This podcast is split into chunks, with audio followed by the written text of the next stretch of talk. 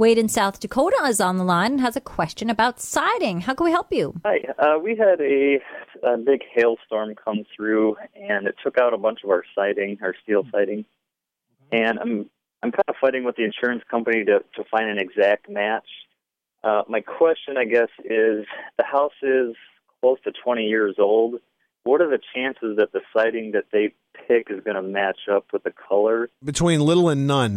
That's kind of what I figured. And, and listen, Wade, when this is not a new argument with insurance companies, it happens all the time with roof damage. You know, let's say you get ice dam damage and you have to just replace like uh, three feet of roof on the front of the house, or maybe you get leaks around a, a vent or something and you replace a piece of roof.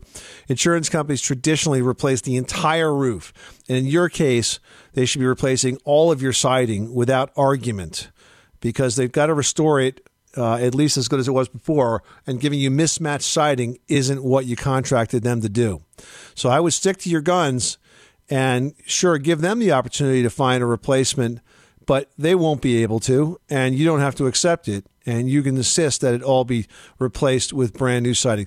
Do you have a private adjuster on this to help you with with the claim? Um, somebody that the insurance company contacted, yes. That adjuster's working for the insurance company. What you want to do is get a public adjuster, and a public adjuster works for you, the public, and they work on commission. So it doesn't really cost you much to have these guys on uh, on the job, and they're there to find every single solitary thing that they can claim for and get that into the claim. So everything from picking up the nails on your property that will be part of that construction project to getting the whole house resided. They try to get that claim as full as possible because the more they find, the more money they make because they're all in commission.